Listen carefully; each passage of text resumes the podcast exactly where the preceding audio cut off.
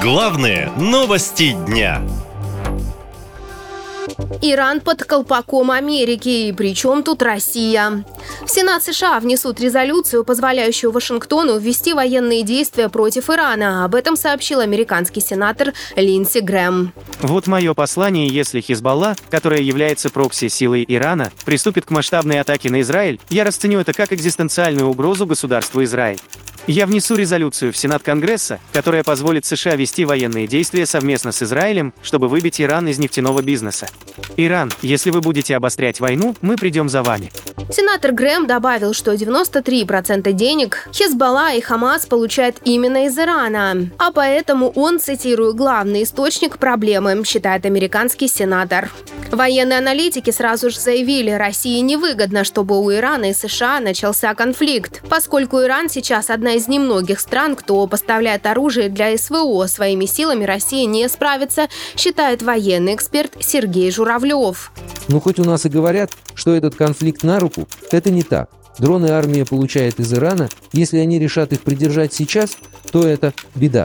Ракеты обещанные и так не получили и теперь уж точно не получат. Плюс там же и другое вооружение передавалось, комплектующие. Сам факт, что штаты Ирана угрожают, может привести к тому, что всю эту технику Тегеран придержит для себя. Чем тогда в зоне СВО воевать будут? Эта война дронов и без Ирана Россия ее точно проиграет.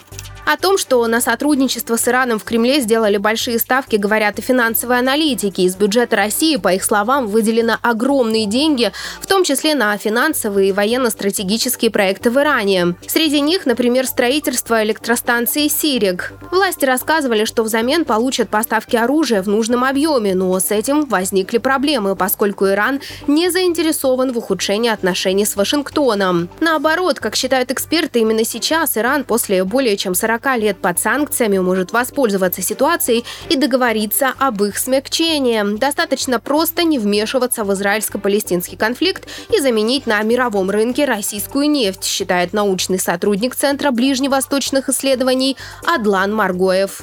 Если в таком глобальном смысле смотреть, там через своповые поставки, каким-то образом, разумеется, иранская нефть может э, отчасти заменить российскую на мировом рынке.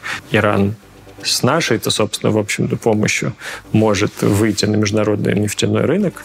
Напомню, такой трюк Иран уже провернул недавно с Китаем, когда летом поставки российской нефти здесь упали больше, чем в два раза. По сообщению трейдеров, Пекин выбрал иранскую нефть из-за скидок и более удобной логистики. В Кремле, по данным источников, такими действиями обеих стран были крайне разочарованы. Наша лента. Веселим, сообщаем, удивляем.